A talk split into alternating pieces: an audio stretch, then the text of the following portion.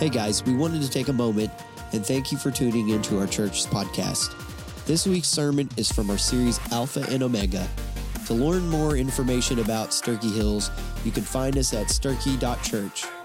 Oh, and don't forget to hit subscribe to our podcast so that you can always stay up to date with our latest messages. We're so thankful for all that God has been doing in the life of our church and the part that you play in it. Thank you for listening and have a blessed day. Well, amen. You can open up your Bibles or your devices to Revelation chapter 20 as we get very close to the end of this incredible book called the Book of the Apocalypse, the Book of Revelation. And uh, we'll finish that before March the 31st. March the 31st, as you heard earlier, is going to be a spectacular day with baby dedication. We've got baptisms that day, so you don't want to miss that one. It's going to be great.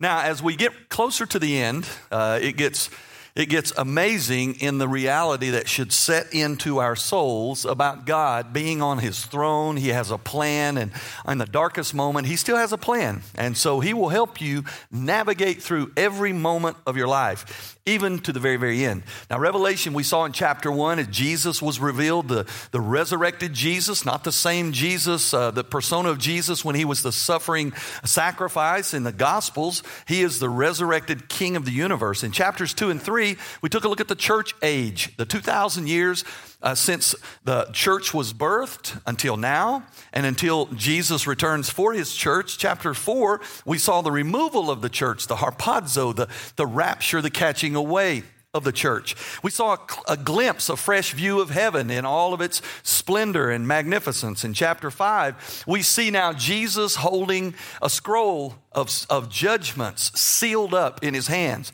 The search was made over heaven and all the earth to find the one worthy to open the scroll, and Jesus is the only one, and he steps up to do it. That would unfold what happens in chapters 16 through 18, which is the Great Tribulation, a time, a season of suffering and tribulation and judgment that Jesus said, Matthew 24, the world has never seen and never will see again. It's the worst of the worst when God's judgment and the judgment of Satan, the enemy, is cast upon this earth. That lasts from chapter 6 through 18. Last week we saw chapter 19, the marriage of Jesus, the bridegroom, to his eternal bride, who is the church. And then at the same time, we saw the return of Jesus to begin to reign upon this earth. Now, the Antichrist and the false prophet, they have been bound. Satan is still roaming, and we'll see what happens with that today. Today, we're going to see God's power and righteousness revealed. That's what we're going to see in chapter 20. And it has a message in it for you. Tell your neighbor, this is for you. And it is. It's for you. I, my, my, my prayer, my hope, my goal is that every one of us leaves differently than we came. And we leave with this awareness of a significant reality that every single person, one by one, will experience what we're going to see today. The title of the message is All Rise. This is an expression that most of you wouldn't hear very often, hopefully, because it's heard in the courtroom. And some of us have had experiences in the courtroom, uh, but all of us have not. And when you're in the courtroom, when the judge walks in, there's the bailiff who says, All rise, and, and it honors the judge in the position that he holds as the judge. And so, Revelation chapter 20, I'm going to cover a few points on the back of your worship guide, candidly, just to cover the points, the, the narrative as it opens up and moves forward to what the most significant point of today's message is. The first one is riddance. Riddance. In chapter 20, verse 1, it begins this like this. It says, Then I saw an angel descending from heaven, holding in his hand the key to the abyss and a huge chain. And he seized the dragon, the ancient serpent, who is the devil and Satan, and he tied him up for a thousand years. And then the angel threw him into the abyss and locked and sealed it so that he could not deceive the nations until the 1,000 years were finished. After these things, he must be released for a brief period of time. Just a couple of things I want to point out. So, Satan is still on this earth. Jesus returns with the church. Uh, and when he gets here, the first thing he does is an angel comes and binds Satan. Now keep in mind, Satan is a fallen angel. He left his estate as an angel. He claimed to be the new king in town of heaven. And God banished him from heaven, and he deceived a third of the angels to follow him. So Satan is a fallen angel. The demons are fallen angels who followed him. And he has caused havoc and grief to this world and humanity, and even to God himself, costing God his own son on a cross since the fall. Well, his days are limited okay? His days are almost over. And so, what happens right here is another angel. See, don't ever be deceived into believing that Satan is all powerful. He's not, he is a created being. God is the creator, and he created an angel who became Satan. So, here's what happens now, another angel comes and he picks up Satan. The word in Greek means he, he, he threw him with force. He thrust him into the abyss, chained him up, sealed the door, and his first level of incarceration is a thousand years. Now, I just like the fact that an, an, angel, just a mere angel, it says, an angel came and cast the most vile, evil, powerful enemy this world has ever known. He just thrust him into prison for a thousand years. Now, so we have riddance now. So I want you to understand now, Jesus has come back to this earth to rule and reign, just like the prophet, uh, the prophets have told that he would, just like Jesus said that he would. He's not, he doesn't come alone. He comes with the saints, the, the church that he's raptured away. And now we come back to earth and we rule and reign with him. This is, this is incredibly important. And you'll understand why when we get to the end of the message.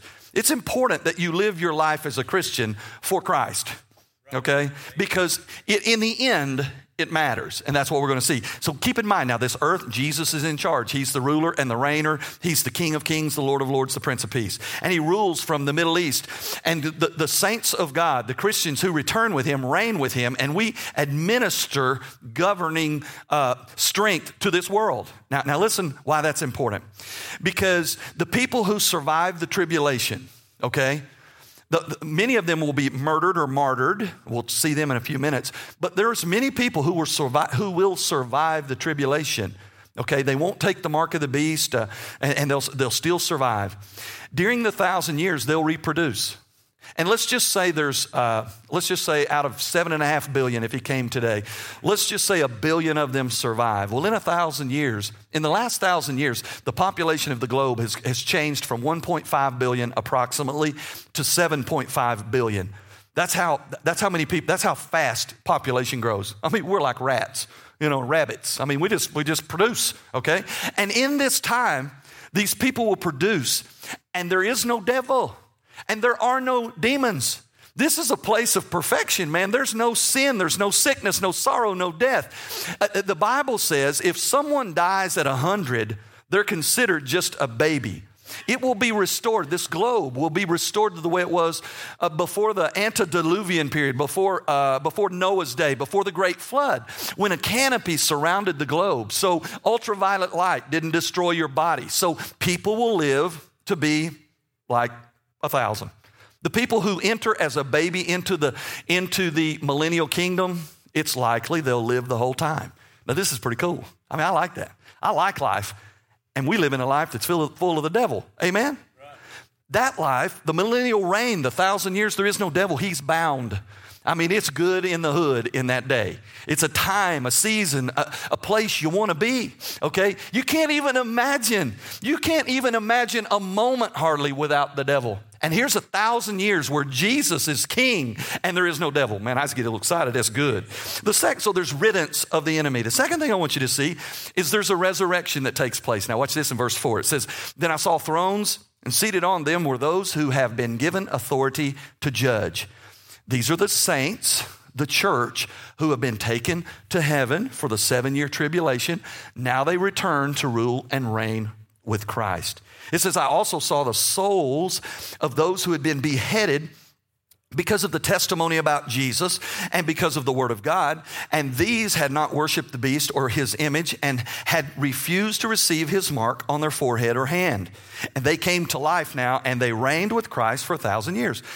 The ones who get murdered or martyred during the seven years of tribulation because they will not take the mark of the beast, and so they cut their heads off because they claim Christianity in those seven terrible years, they get resurrected back to life and they rule and reign with the church for Jesus during this thousand years. Then it says in verse 5 the rest of the dead, pause, these are dead people who have died since Adam and Eve, who have died outside the sacrificial system found in Jesus. Okay? these are lost people, okay? Billions of them, okay? They don't get raised from the dead yet, but their day's coming. Look at your neighbor and say, Everybody gets raised up. And I'll define that in just a minute. All right? Now, so all these lost people now, they don't get raised up yet. And then he says, Now, this is the first resurrection. Now, let me pause right here. Is this the first chronologically, the first resurrection? No, it's not. Lazarus was raised from the dead. Jesus was raised from the dead. The church, those who have dead, who, who have died in Thessalonians, it says the dead in Christ will rise first. They got about six feet further to go. And those of us that remain will join them. We go to heaven. So there's a resurrection. So it happens. Okay. This is the first resurrection of the millennial reign okay? And it's the resurrection of the martyred saints. Now, let's keep going. Verse 6 Blessed and holy is the one who takes part in the first resurrection, because the second death has no power over them, but they will be priests of God and of Christ, and they will reign with him for a thousand years. This is cool. Listen to this. So, I, I talk about all the time that, that there's a simplicity to God's word. If we can get, if we, if we can grasp a few of them, it changes the way we look at his whole word, uh, the, the whole word of God. And one of them is this Everybody is guaranteed to be born once. I'm looking around, everybody in here was born. Get thee behind me, Satan. Did y'all see that thing flying there? If he lands, somebody come and smash him in Jesus' name. All right? Now, here's what happens you, you get to keep your employment for another week. All right? Now, thank you, Kyle. You're my hero for the day, brother. Uh, now, here's the thing. I didn't even lose train of thought. Okay, everybody gets born once. Everybody in here has been born. I'm looking, none of y'all were hatched. None of y'all are test tube babies. You were born. You got that. Check that box. Okay? Now, the Bible says to be born once means you will experience two deaths a physical death when your body stops functioning, and a spiritual death when your spirit ceases to exist in the presence of God, and yet it exists in a torment of a place called hell. So Jesus came to fix that second two death part. Jesus came, and Nicodemus said, What do I need to do to go to heaven? And he says, You must be born again. And Nicodemus said, I got to enter in my mama's womb again. That's a little messed up. Don't want to do that. Ain't going to happen. Jesus said, No, no. Your physical death, and then you have, uh, excuse me, physical birth, and then you need a spiritual rebirth. So here's what it means you're born in the phys- uh, physical, you've already checked that box. When you're born again, when you give your life, you yield yourself to Jesus Christ and say, Jesus, I want you to be my Savior. I want you to be the Lord of my life. His Holy Spirit seals you, and you are born again. You have now two births, physical and spiritual. Listen to me. Two births means you only experience one death. One birth, you have two deaths. What does that mean? It means if you're born physically and you're born again spiritually, it means your body will die short of the rapture. Your body will die. Death is 100% fatal, and life is 100% fatal as well. We're all dying of a thing called life. And so, short of the rapture, every single one of you will die. Isn't that a look at your neighbor and say, You're dying? Just, just cheer them up with that little thought right there. Okay. Now, here's the thing if you're born once and you get born twice, you'll die physically, but you will not die spiritually. Second death cannot touch you because you're a child of God, adopted into the kingdom. Man, that's just, I could stop right there and just go home and celebrate, but I ain't going to. I got other stuff to. Okay, now, so let's move on to the next one. Next one, I'm going to put these three together. It's called the release, the revolt, and the reckoning. All right, in verse 7, it says, Now, when the thousand years are finished, Satan will be released from his prison, and he will go out to deceive the nations at the four corners of the earth, Gog and Magog, to bring them together for the battle. They are as numerous as the grains of sand in the sea. All right, now listen. A thousand years, in just those first few verses, a thousand years has just passed. The whole millennial kingdom now is come and gone. And at the end of the thousand year millennial, when Jesus is reigning and we as Christians are reigning with him and the martyred saints are reigning with him and the population is growing, now there's whatever, let's just say 5 billion people. It says there's enough people. It's like the grains of the sand on the shore. It's just a multiplied millions and billions of people. And Satan is released to deceive. Now you got to ask yourself a question right here. You got to say, okay, this has been a thousand years good in the hood. All right? No devil, man, everybody's great, everything's going great. Why does the devil have to come back and mess this up again? All right? It's the same answer as the question asked previously if God knew the devil was going to cause so much trouble, why did God allow the devil to become the devil anyway? If God, when He created man, Adam, and woman, Eve, if He knew they were going to fall and curse everybody, including us, who would be born after that, why would He allow that, that, um, that idea, the idea of evil, why would He allow that? You want to know the answer? And I'm, I'm going to simplify this because I'm a simple person. And I don't, I don't pretend to know it all, but I know if you can get this, it'll help you. The reason there's a devil is because God is about His glory.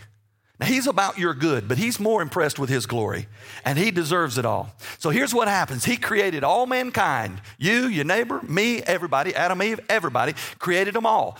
And He gave them and He gives you the ability and the freedom to choose God or to choose to stay in your sin curse. Now, here's why he does that. Because where does God get more glory? If he would have created all mankind without an op- opportunity for evil, he would have created robotic humanity. And he would have said, Everybody just worship me because I'm God and I'm good. And everybody just bow down and worship. And that's good. I mean, that's a sweet moment. One day we'll do that. But what is greater glory for him to create people with no choice or to create people with a choice, allow an angel to become Satan to deceive so that he can say, Wow, Satan, you have captured all of them. Every last soul now you have captured. How can I get glory from this? Here's what he does He says, I'm going to wrap myself in skin and I'm going to come down to that earth and I'm going to lay my perfect holy self out on a cross and I'm going to let you drive spikes in my hands and feet and press a crown in my brow and I'm going to let you put a spear in my side and I'm going to blood to bleed and be the blood sacrifice and my blood will will offer atonement, redemption, forgiveness for every sin that man has ever committed. And for those who receive that grace gift, I'll get to glory. Isn't that good? I'm telling Brother Joel, that's good stuff. That is good stuff. I mean, that stokes me up to know he did that because he's about his glory, but he's offering you some good in the middle of his glory. All right, so so then it says in verse 9. So that's the release of Satan and why. Verse 9, they went up on the broad plain of the earth and they encircled the camp of the saints in the beloved city, but the fire came down in heaven and devoured them completely. So in this season, after the thousand years, in this moment when Satan is released to deceive, out of all the billions, they get to choose. You got to choose, and they get to choose. They'll have an opportunity to choose deception or reality, and that is the revolt. That's what many men and women, boys and girls won't receive Christ. And so then it says in verse 10 and the devil who deceived them was thrown into the lake of fire and sulfur, where the beast and the false prophet are too, and they will be torment, tormented there day and night forever and ever and ever and ever. And I like that part. Okay, this is the reckoning. He's freed for a while. He had a thousand years of incarceration. Now he's freed to, freed to cause some more trouble. Now he's cast forever and ever and ever into torment. And that's what he deserves. You've heard, you've heard the expression, uh, paybacks are hell. there, there's where it comes from. There's where it comes from. Some of y'all, I can't believe he said that. That's straight out of the Bible. Straight out of the Bible. You can believe what you want to. Okay, twist it around if you want to. That's where that comes from. Payback for him is eternal hell, hell, torment, and suffering. And I like the fact that God, the sovereign, true, and living, says, Enough is enough. I'm going to torment you, and you're going to suffer for all of eternity. One day his day's coming. So, so, uh, so, uh, what, what, you, you, some of y'all are thinking, man, he covered like five points right there in like, I don't know, 15 minutes. We're going to get out early. No, we ain't getting out early. It's not getting out. Tell your neighbor, not early. Okay? Because I said all of that in a whirlwind to get to this part. This lays the groundwork. That's the narrative to get us to this place. This is for you. Tell your neighbor, this is for you. What, and the final word on your outline is reason. What's the reason for it all?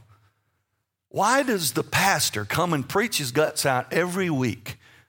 Why does the pastor share the gospel to mostly saved people every week?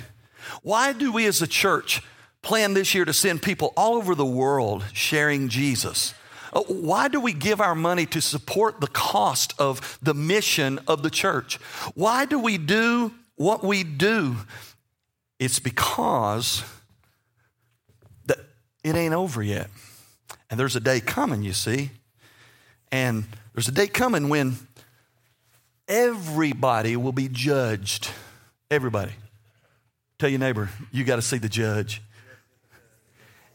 Now, I want to be very, very clear. I am not the judge. Don't pretend to be the judge. But I want you to leave today remembering what I talked about. Because this is one of the most profound truths and realities that you'll ever wrap your mind around. And it is this one day, everybody gets to see the judge. And this zipper is not user friendly. Okay? Oh, there it is. All right. Now, I put this on because I want you to know that there's a judgment that's going to take place and everybody, every, every person, dead, alive, everybody sees the judge. So in this, I wanted everybody to remember. So I called a friend of mine, Blythe. I said, Hey, you got a gavel? Because they do auctioning. He says, Yeah, I got a gavel. How big of a one do you want? I said, The bigger the better. I, what I meant was, I didn't want him to bring me like a little toy. This court is now in session. Look what he showed up with. You won't forget this gavel.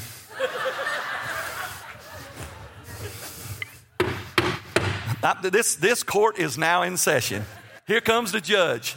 Now, you remember what this message about right now, because this is the biggest gavel you've ever seen, okay? He careered it on this. I look a little goofy, but he careered it, okay? Now, what, what's the big deal? What's the big deal? I want you to understand something. Everybody sees the judge. I want you to know who the judge is. If I ask you, hey, who's the judge? Most of you would say God. Well, the Trinity is God God the Father, God the Son, God the Spirit. But I want you to know that, that the one who is the judge is Jesus the Son. And I don't just say that lightly, I don't just say that because it sounds good. I want you to know in Scripture where it says that. In Matthew 25, verse 31, it says, When the Son of Man comes in his glory and all his angels are with him, he will sit on his glorious throne. Acts 17, verse 30 says, Because he, God has fixed a day in which he will judge the world in righteousness through a man whom he has appointed, having furnished proof to all men by raising him, Jesus, from the dead.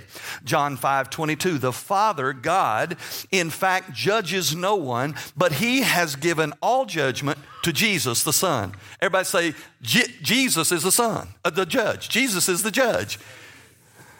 You already knew he was the son, now you know he's a judge. Okay, so, so Judge Jesus, not Judge Judy, Judge Jesus is going to be presiding over this situation, over this judgment. Okay, now I want you to understand something. If you, if you ha- ever have to experience a courtroom environment, it looks like this you have a judge presiding over it, you have a bailiff who's there to maintain order, you have a defendant and a defense lawyer, and you have the plaintiff and his lawyer. What's his lawyer called?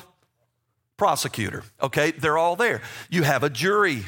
You have witnesses, and then you have a court reporter keeping track of everything. And the object of the whole thing is really simple maintain order and civility while determining absolute truth. Sometimes it works well, sometimes not so much. I want you to understand something. At the judgment where Jesus is the judge, it looks nothing like what I just described. The judgment where Jesus, presides over this courtroom environment, you got Judge Jesus and you. No lawyer, no external testimonies from friends and neighbors and family, and your mama who gonna tell how good you are. They, they're not there. You and Judge Jesus. Order is maintained because Jesus is God. Justice and truth is determined because listen to this Jesus is not looking for the truth. He does not need your rebuttal. He does not need your testimony. He does not need your ideas or philosophy because Jesus knows the truth. Because listen, Jesus is the truth. Jesus is the standard by which truth is even determined. And so truth is now the judge, and we stand before him. That's a little bit sobering, you know? And everything we've ever said, everything we've ever thought, everything we've ever done is recorded in heaven. I want you to know that. And then one day, we're held accountable at some level or degree of all of that. I want you to know there's only two judgments and there's only two destinies. I want you to understand, I want you to sink this, let this sink into the gray matter and into your soul. There's only two judgments and only two eternal destinies. Now, what we want to do sometimes is fabricate others, modify the ones that exist. So I want you to know what they really look like biblically. The two judgments one is for serving, the other judgment is for sinning. One is for saints, one is for sinners. The two eternal destinies, very simple heaven and hell. There's no in between. There's no purgatory. There's no redos. There's no, there's no place out there where you can kind of get a, take another stab at it. Well, I kind of messed that one up. Let me do, have a do over. No, no. Two judgments and two destinies. Now, listen to me. You will not, cannot ever experience both judgments or both destinies. You either get one judgment or the other, and you either have one eternal destiny or the other. It is that simple. Isn't it funny how God is really simple? Because He knew who He was dealing with, the simplicity of who we are. Now, I, I want to show you. The first one I want to talk about is not in Revelation. We'll get to that one in a minute. I want to talk about the better judgment. This one's found in Corinthians, but first I want to tell you what it is. The first one is the judgment of the saved. This is the judgment seat of Christ. It is the Bema seat of glory. Okay? That's what it's called, the judgment seat of Christ. Judgment number one. This is where our works, how we live our life as a Christian, is judged and hence rewarded. That's what this is all about. This, this, this is the place not where we're judged for the sin we committed. Listen, if you're a believer, if you've been born again, if you are saved, if the Holy Spirit of God has sealed your soul as a child of God, when you go to this judgment, it's because of what Jesus did. He allows you to go. You will not answer for your sin. That judgment was placed on the cross 2,000 years ago. This judgment is for how you lived your life. Now, listen what it says. Oh, and, and if you make it to this one, then you go to heaven. That's it. Case closed. You will not go to hell if you are at the judgment seat of Christ. So listen what it looks like. In 2 Corinthians chapter 5, verse 10 it says for we must all be made manifest before the judgment seat of Christ that each one may receive the things done in the body according to what he hath done, whether it be good or bad. 1 Corinthians spells it out what this looks like. It says in 1 Corinthians chapter 3 verse 11, for no one can lay any foundation other than what is being laid, which is Jesus Christ. See, he says this judgment is not about your sin. This judgment is the fact that your soul is built on the foundation now of Jesus Christ and what he did. So he says now in verse 12, so if anyone builds on the foundation, which is Jesus, with gold, silver, precious stones, wood, hay, or straw, your Bible may say stubble, each builder's work will be plainly seen, for the day, judgment seat of Christ, will make it, uh, will, will be, it will be revealed, will make it clear because it will be revealed by fire. And the fire will test what kind of work each has done. If then what someone has built survives, he will receive a reward. If someone's work is burned up, he will suffer loss, but he himself will be saved, but only as through the fire. So let me paint a picture for of, of this about me. So let's say I pull out a church parking lot today, and uh, somebody's driving around the curve way too fast and mow me over, and I die. You know, some of y'all would say, "Praise the Lord."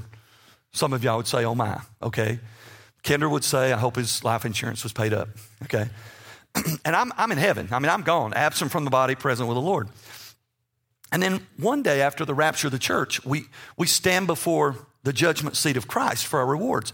Everything I've ever done in my life since I professed Christianity, everything I've ever done, every deed, every work, everything will be judged in this refiner's fire. It's called the torch test. He, he's looking at you, you're standing before Judge Jesus at the judgment seat of Christ, and he just, the refiner's fire blows over you, okay? Everything I've done that's bad is consumed by that fire. And everything I've done with the right motivation to, for, for the name of Jesus, to lift him up for the glory of God, the Bible says I get a reward for that, okay? Now, I want you to know something. Your works will not get you to heaven, but your works will follow you to heaven. Now, that's cool. You can't be saved by being good enough. That's why Jesus had to come and be good enough for you. So, your works will not save you, but your works will follow you. Okay? Now, so what happens is he gives us these rewards. And, and so now I'm, I'm standing there and I, I'm, I trust the Lord that my motivation has been right a few times and I'll have a few rewards. Eh, I like what he says at the end. Some, it'll all be consumed, man. And they'll just come out the other side like they've been at a bad weenie roast and they're smelling like smoke. They got no rewards, but they're still there. Okay? I don't want to be that guy. I don't want to be that guy. I want to come through the other side and, and have something, a reward that I can give to Jesus at the marriage. That's what it's for. Now, not only that, the rewards that you get based on how you live this life will determine what level of responsibility you have when you reign with Christ for a thousand years and then ultimately eternally in heaven. That's really cool stuff. It means this during the thousand years when there's all these people on, the, on this planet, Jesus is the king, the saints are reigning with him. Based on how you live this life, it affects how much responsibility he offers you in that kingdom. And I'm just telling you right now, you'll hear people say, well, if I can just get me a tar paper shack over in the corner of heaven. I don't want a tar paper shack in heaven. I don't want to be mopping the streets of gold. I don't want to be living in the kingdom, you know, changing oil on somebody's car as a saint of God who came out on the other side with no rewards. I want to be one then, just like now, that King Jesus can say, hey, boy, you, I trusted you and you did a few things good. I'm going to let you experience a different level of that in the kingdom. Amen? That should be the goal in our life. How many people do you know say they're Christians and live like the devil? And I'm not judging them saying they're all lost. I'm saying there's a bunch of people, and I've walked in those shoes too, claiming Christianity and living like the devil Christ came to defeat. And that's not what Christianity is supposed to be about. So, how does God balance all that? Well, first of all, he looks at our attitude of how we lived our life, why we did it. I'm a preacher. God called me to preach, quite honestly, probably when I was about 11 years old, and I was just too dumb to see it coming. And, and so now I'm, I'm called to preach. If, if every Sunday, I mean, it happens every now and then, but if every Sunday Kendra had to wake me up and say, You got to go to church, I don't want to go to church. You're the preacher. You got to go to church. My attitude ain't right. I'm, there's no rewards on that. If I come down here and preach, and, uh, I, and, and, then my attitude's wrong. If, if what I do, I begrudge. If what I do because I get paid, if what I do is because of one thing or another, other than because God has called me to do it, God has gifted me to do it, and I yield it back to Him as a service unto our God, then my attitude is wrong. The second thing, not only why we did it, is the authority in which we did it. What is it that we do? Let me explain what this is. God will judge you on whether or not you did what you were supposed to do. Yeah. He, he's, he's given you a purpose and a calling in life. He's gifted you to accomplish that purpose. I want you to know something. Listen, God will never expect you to do anything that He doesn't provide the ability to accomplish. He will never say, I want you to go do that. He, let me just tell you, he, will, he has never said, and he will never say, Hey, Brother Joel, I think I would like you to change professions. I want you to be an astrophysicist. He will never say that. Well, how do I know this? Because he has not gifted me to do that. He might tell Kendra, my wife, that, okay? And then he will hold her accountable for it, okay? But he will not. He will not do that to me, which leads me to the third point ability. So, so you have authority, attitude, now ability. He will not hold you responsible at the judgment seat of Christ for accomplishing things that he never gave you the ability to do. But the things he gave you the ability to do, hmm, he's going to put the torch test on you to see if you accomplished it. Kendra is a calculus teacher. He didn't call me to teach calculus because he knew before time began everybody would fail calculus. Okay? He called Kendra to be a calculus teacher. And he holds her responsible for that ability. He called me to preach. He gave me the ability and the personality and the, the audacity to preach God's word. He holds me accountable for this. And so I, I ask you, what did he give you the ability to do? Because he's given it. And now what are you doing with it? Because it matters in the kingdom how we do what we do. How do I know it matters? How do I know God looks at us differently, judges us differently? Because in Luke 12 48, it says, Of him who has much, much is required. Now, you can right now, you can be thinking, well, I don't really have that much. Trust me, you have much. And he expects much from those that he has given much. You see, God judges us based on us. He doesn't compare us to the person next to us. He doesn't say, I'm judging you, you didn't career it, but that scoundrel next to you, man, he was terrible. So I'm going to give you an A plus. No, no. We are all judged based on the standard of the perfection of Jesus Christ under the guidelines of our attitude, our authority, and our ability. And that's it. Let me give you a good example of what that looks like giving financially. Uh, sometimes we, in the church, there's, a, there's kind of a general statistic that 20% of the people give 80% of the money. Okay? Well, that's a pretty real statistic. And so some people will give a little bit of money and they'll wash their hands clean and say, oh, okay, check that box, gave some money. Listen, God's not worried about how much money you give, He's worried about how much money you keep. He's not worried about what the little line over there says, what the dollar amount is on that line. He's worried about how much is on that line when you get your account statement at the end of the month. You see, it's relative to the bigger picture. And it's the same with the abilities that God gives us. So it goes through the torch test, and, and we come out with these rewards. So that's the judgment for the server, the judgment of the saint, the judgment seat of Christ. If you go through this judgment, you will not experience the other judgment. If you go through this judgment, your destination, your eternal destiny is already secured because you're at this judgment because of what Jesus did. And if He has done that for you in your life and you've received it, your destiny is heaven.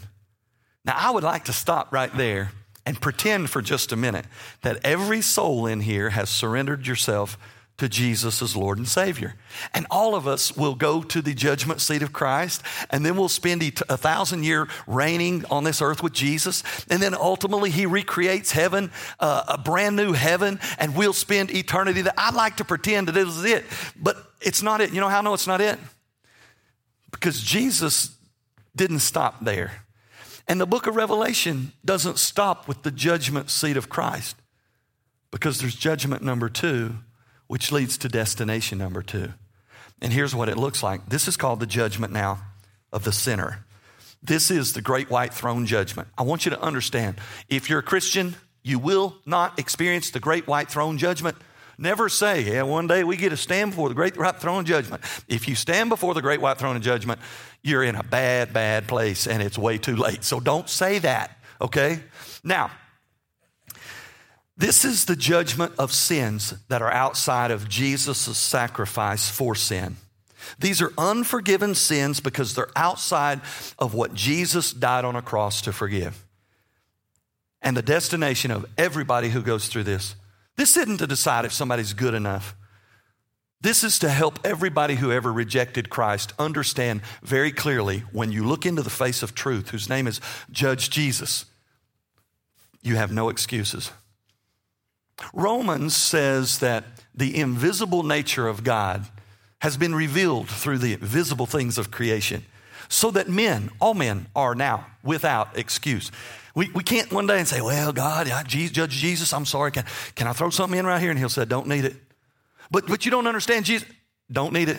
But I didn't. Don't need it because he's truth. He knows the whole story. He knows how much revelation you've had. He knows how many church services you've sat through. He knows how many people who have knocked on your door and witnessed to you.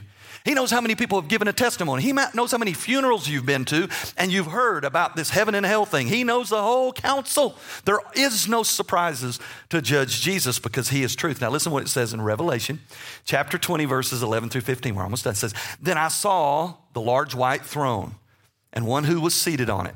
That's the great white throne judgment. And the one who's seated on it is Judge Jesus. It says, Because on it the earth and the heaven fled from his presence, and no place was found for them. And I saw the dead, the great and the small, standing before the throne. These are the lost people, the people who never accepted Christ. And notice what it says the great and the small. Judgment has no respecter of persons. Somebody's successful, prominent, uh, um, somebody is lives in poverty their whole life, judgment doesn't segregate. Judgment has no respecter of person. Everybody that's dead outside of Christ, every single person who's ever lived, if they were unsaved, will be resurrected to stand before this judgment. So then it says this the books were open. Now, now Judge Jesus is there, all the dead people who are lost are resurrected. He has there, then books were opened, and another book was opened, the book of life. So the dead now were judged by what was written in the books, according to their deeds. And the sea gave up the dead and the, uh, that were in it, and the death and Hades gave up the dead that were in them. And each one of them was judged according to his deeds. So, so here's what it looks like. Judge Jesus is there. Now the resurrected, lost, dead are raised. Jesus now has uh, in his presence books. There's a book, the book of life. There's plural books, the book of deeds. And so in this book, he can show everybody. He got it right here. You're not in this book, okay? You can look right here for yourself, okay? Last name, you, sorry, not in here, okay? So, so it's uh, the, the, the book of life is they're not in it. And what's in these other books? Book of deeds, book of works. And, and say, oh, I see all this stuff right here, and every bit of it's outside of Jesus, because in those works are also every sin they ever committed, okay? And they give an account for that. Now, let me tell you something that some people believe. I don't know if it's true or not. Some people believe that one of the books is the Old Testament because in the Old Testament includes the Ten Commandments. And, and, and if you go very far in life witnessing for Jesus, you will encounter somebody along the way say, Well, I don't believe in all that stuff. I'm not real crazy about the church, you know, but I'm a pretty good guy. You know, I, I, I do pretty good. I believe in the end, I'll, I will have done more good things than I did bad things, and God's going to let me into heaven. Uh, because I have a, a, an idea about how I live my life. I live by the Ten Commandments. Uh, that's what I, I live by the Ten Commandments. You ever heard somebody say that? no, you don't live by the Ten Commandments. The reason Jesus had to come and die on a cross is because you can't live by the Ten Commandments. The Ten Commandments weren't given to prove to us how good we are at t- keeping the Ten Commandments. The Ten Commandments was given to prove how pitifully terrible we are at doing good. And yet people will say, Well, I live by the Ten Commandments. If anybody ever says that to you, ask them one simple question. Just say, You know, I honestly I hadn't read them in a while. Remind me what those ten are. and then listen to them crawfish. They don't know the Ten Commandments either. Okay? They don't live. The bottom line is they want to answer to themselves and not a God that's bigger than anything we can imagine. And, and so in this day, they get to answer for it. Verse 14 then says, After the judgment, the great white throne judgment, then death and Hades or hell, they were thrown into the lake of fire. And this is the second death, the lake of fire. If anyone's name was not found written in the book of life, that person was thrown into the lake of fire. And sometimes preachers get a bad rap. Yeah, that one reason I don't really live as a Christian because I ain't crazy about them people down at the church. God won't hold you accountable for them people down at the church. God will hold you accountable for you. Well, one reason I don't go to church because that preacher, man, he's always talking about blood and he's talking about sin and he's talking about uh, and he's talking about hell and fire. God won't hold you accountable for the preacher talking about hellfire, blood, and sin. God will hold you accountable for what you did with that truth. We live in a world now, nobody wants to talk about hell. Nobody wants to talk about blood. Nobody wants to talk about sin. And if you leave this place and you find you another church and they never talk about hell, blood, or sin, you in the wrong place. You're not hearing truth. Because Jesus talked about hell more than he did heaven. Why? Because Jesus was there when they created hell. And it wasn't created for you, it was created for the devil and the demons. But in that moment of deception, the doors were open for those who would reject Christ and die in their sin. And it's not this well, Satan's going to be in charge and it's just going to be a party. I, I, I used to have friends who rejected Christ and they said, I don't care if I go to hell or not. It's just going to be a party in hell. There'll be no party in heaven. Satan's not in charge in heaven. There is no hierarchy. There's suffering. There's, there's weeping and gnashing of teeth where the worm dieth not. Right here in this verse, he says three times, lake of fire, lake of fire, lake of fire. Not, this is not a good destination. This is not a good end to this life that God has given and afforded you everything that you need to live it. So every dead person was raised, they're judged, and there is a lake of fire waiting ahead. So I was thinking about who are these people? Who, who's in this group that miss the judgment seat of Christ, the judgment of works? Who, who stands at the great white throne unprotected by the gift of grace found in Jesus? One group would be the bold sinner. That's the one who their whole life, because of circumstances or whatever reason, they say, I don't want it, not interested in it. I've heard it all. I'm not interested. That's a bold sinner. They will stand at the great white throne judgment. Another group is the self righteous. These are those that I refer to that say, you know, I, everything will work out in the end. I'm a, I'm, I'm, a, I'm a good person. I want you to know something. You're not a good person. I want you to know something about the pastor of the church at Sterchi Hills.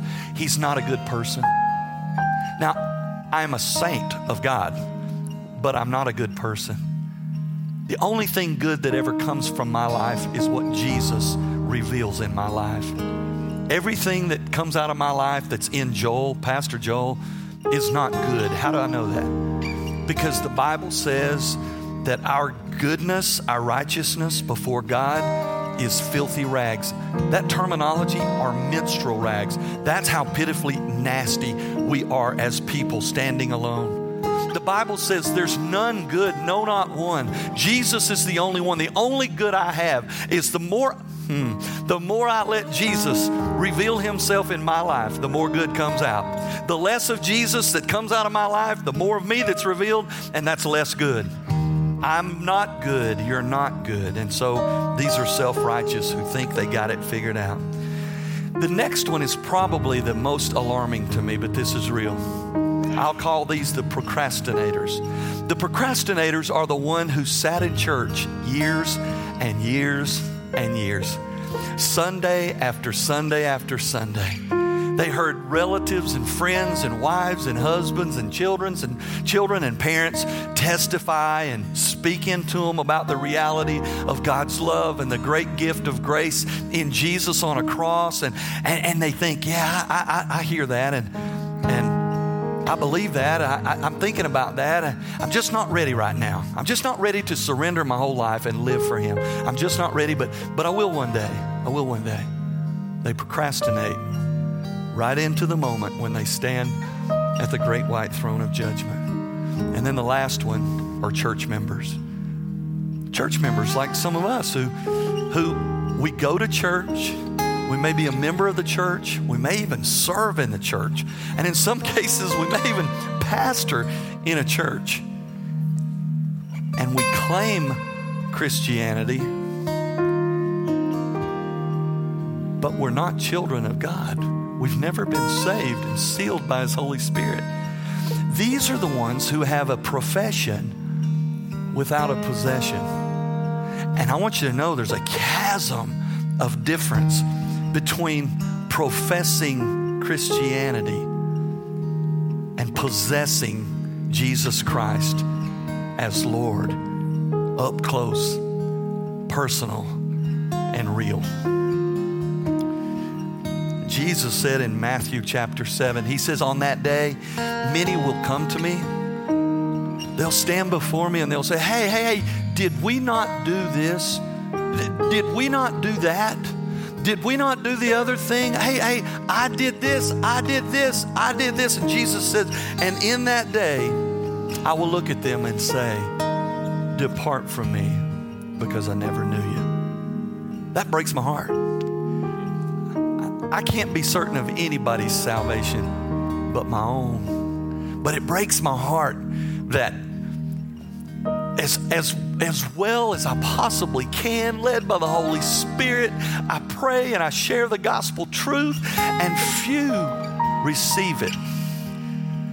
Because I know, I know there's people who profess something that they don't possess. And so, the reason, which was the final point of the title called All Rise, is at some point, everybody rises to the occasion of Judge Jesus. And it's really important that you search God out to know which judgment you will be a part of. The Bible says, work out your salvation with fear and trembling. It means just consider it before God. God, am I a child of yours? I just want to know. This week I had a, a young lady. She said, I got a question. I said, What? She said, I can't really remember the exact date when I was saved. But I remember I was saved. I just don't remember. Is can I be lost if I don't remember the exact date? That's a great question. Why? Because she was just wanted to be absolutely sure that she understood all she needs to understand about being saved. And, and it, do, it doesn't matter if you remember the exact date that you were saved, it just matters that you know you're saved. All right? She's searching it out. We were feeding homeless people at 11B, a guy named Edwin. Had, I, I think it was a divine appointment with this guy. And homeless people are funny. They, they have no circle of comfort. You know how everybody's got a little circle? He just, I mean, he, he just put his grill right up in my circle. He's like this. And I could smell him. I could feel him breathing on me. That's it. That's he had no circle. You know, his circle. He thought he thought my circle was his circle. And he said, I'm I'm born again. And I used to drive a church van and teach Sunday school and go door to door witnessing. He said, I lived in Indiana my life was on fire. And he said, one thing after another happened and I have backslidden and I've got addicted to alcohol and I find myself living on the street. And here's what he said Do you think I could backslide and lose my salvation before I get delivered from this trap I'm in? Man, that's a powerfully good question. And I said, No, Edwin. I believe when Jesus comes into your life and the Holy Spirit seals you as a child of God, you're saved. And He'll discipline you for being backslidden, but you can still be a child of God. Just this week, those questions have come up, and I'm here to ask you a question. Has the Holy Spirit truly revealed to you, hey, you're a child of God, sealed by the Holy Spirit? You'll be standing at the judgment seat of Christ to be rewarded for the good deeds that you've done or is there this seed of doubt deep in your soul that says, man, I, I kind of missed the memo on the reality of that, and uh, I need to do something about it? If that's you, the Bible says this is your day of salvation. You can do something about that right now. And you say, well, I'm not ready to do that.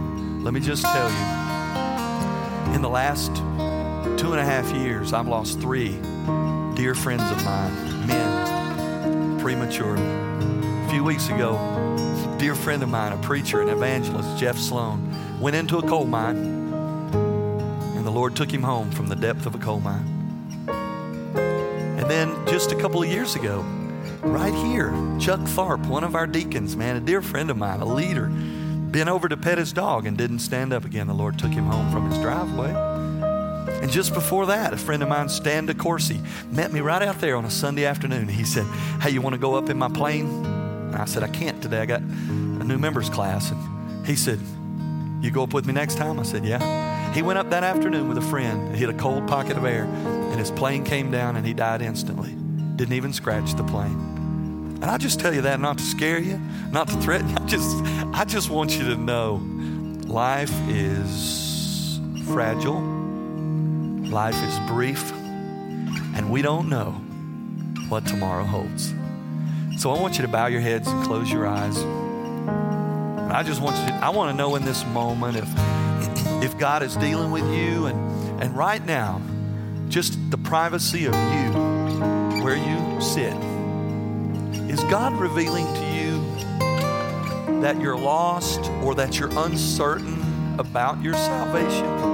I'm not going to call you out. I'm not going to come and get you. I'm just going to pray with you. If you're here today and you're concerned about your salvation, would you raise your hand so I can see it? Would you put your hand up today? Nobody looking around, just me looking for hands. Amen. Amen. Well, then, for the rest of us, what will we do differently tomorrow than we did yesterday? With the awareness now that one day, as Christians, we'll stand before the judgment seat of Christ. Why?